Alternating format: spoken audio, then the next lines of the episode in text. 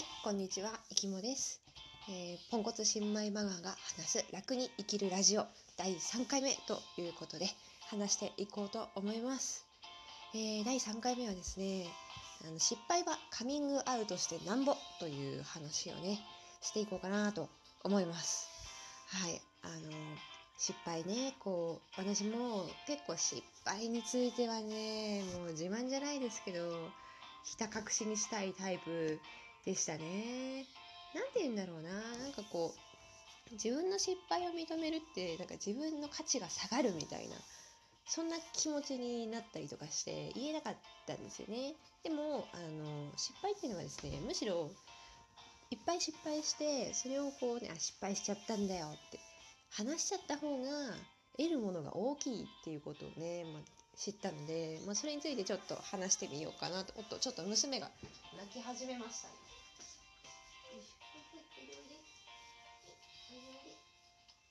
よいしょ。はい、すいません、お待たせしました。娘がちょっとねぐずぐずしてたので抱っこして連れて行きました。はい、またちょっと泣いたりしたらすいませんね。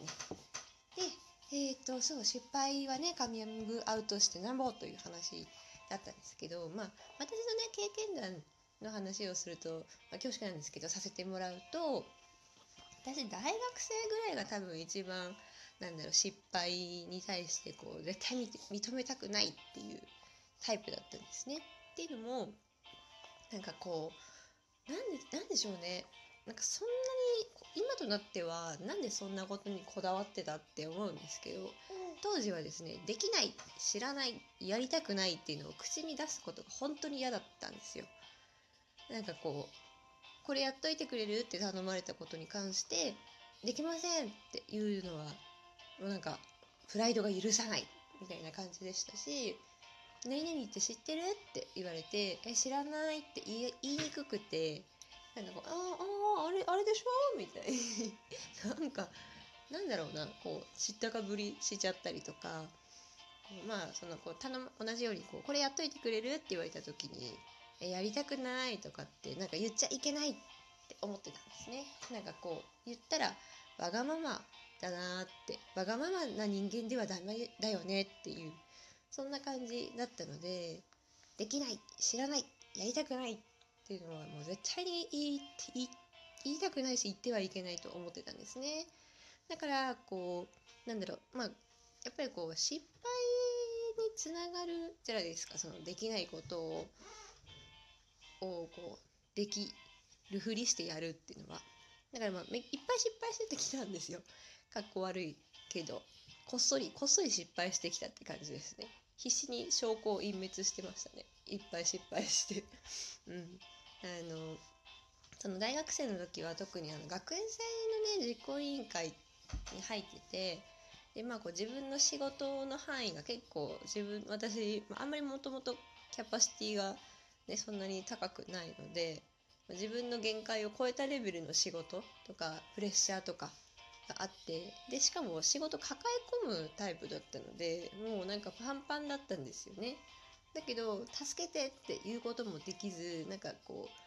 なし崩し的にどんどんと仕事が進まずに人に迷惑をかけるみたいなことをいっぱいやってました。は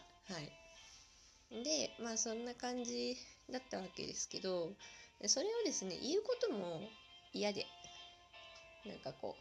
う言っちゃったら自分は何もできないやつとかダメなやつとか、そんな風に考えてたので言えなかったんですよね。けどこう言えないでいた時期と、こう今あっけらかんとこういうダメなやつだってるんですよ私、あははって今言えちゃうんですけど、でその差を考えるとですねもう今の方がすごく得るものが大きいんですよね。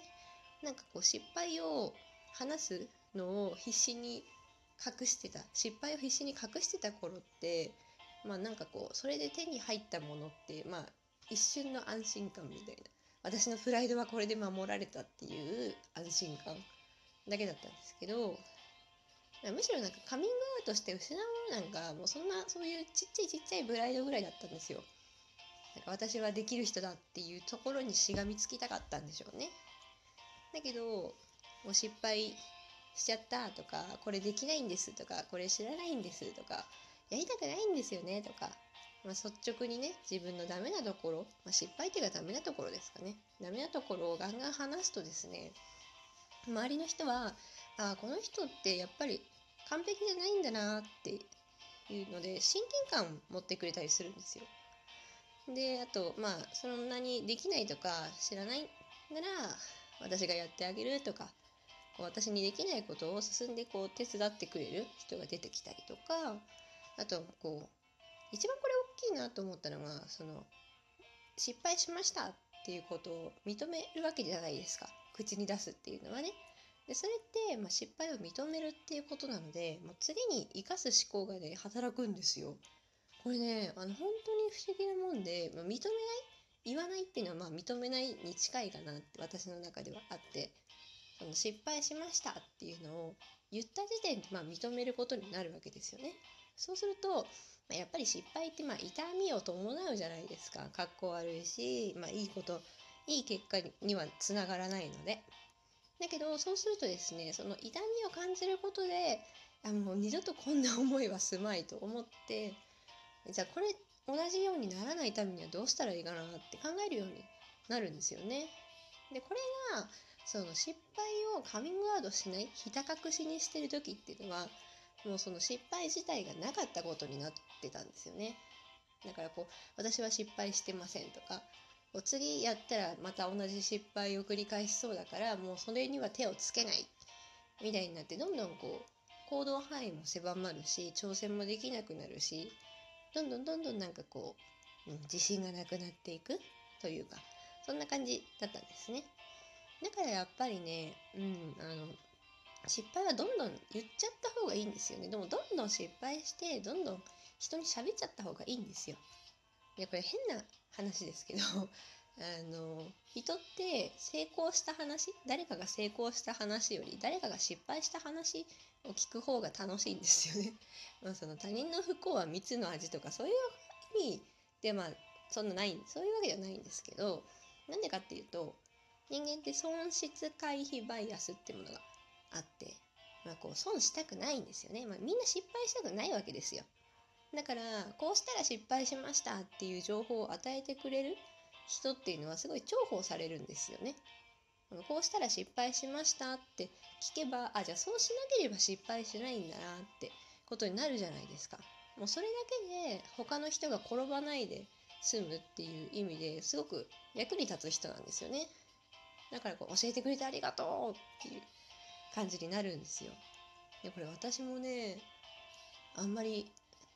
意識したことなかったんですけど、実際に自分が散々こうやって失敗しました、こうやって転びました、こうやってダメな自分でしたって話すと、むしろ人が寄ってくるなっ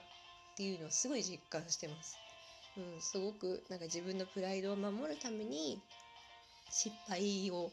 ね、隠してきた頃と比べると、すごくたくさんの人が私の周りに集まってきてくれるというか、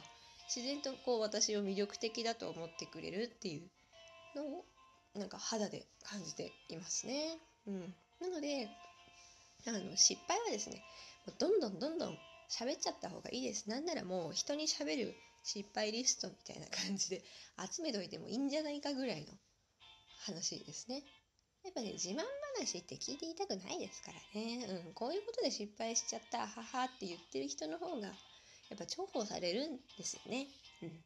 はい、ということで今回は失敗はカミングアウトしてなんぼという話をしてみましたが、いかがでしたでしょうか。はい。で、このチャンネルまだね解説して3回目なんですけど、もし聞いてくださる方でちょっとこういうのどうなのとか、私いきもに尋ねてみたいこと、聞いてみたいこととか、こういう時ってどうすればいいんですか、こういう時に自信なくしちゃうんですけどどうすればいいですかみたいな話もね、ぜひどしどしメッセージとして送ってもらったら、それにお答えするっていうのもやってみたいなと思うので、ぜひぜひ送ってみてください。ということでね、はい、今日はこんな感じです。どうもありがとうございました。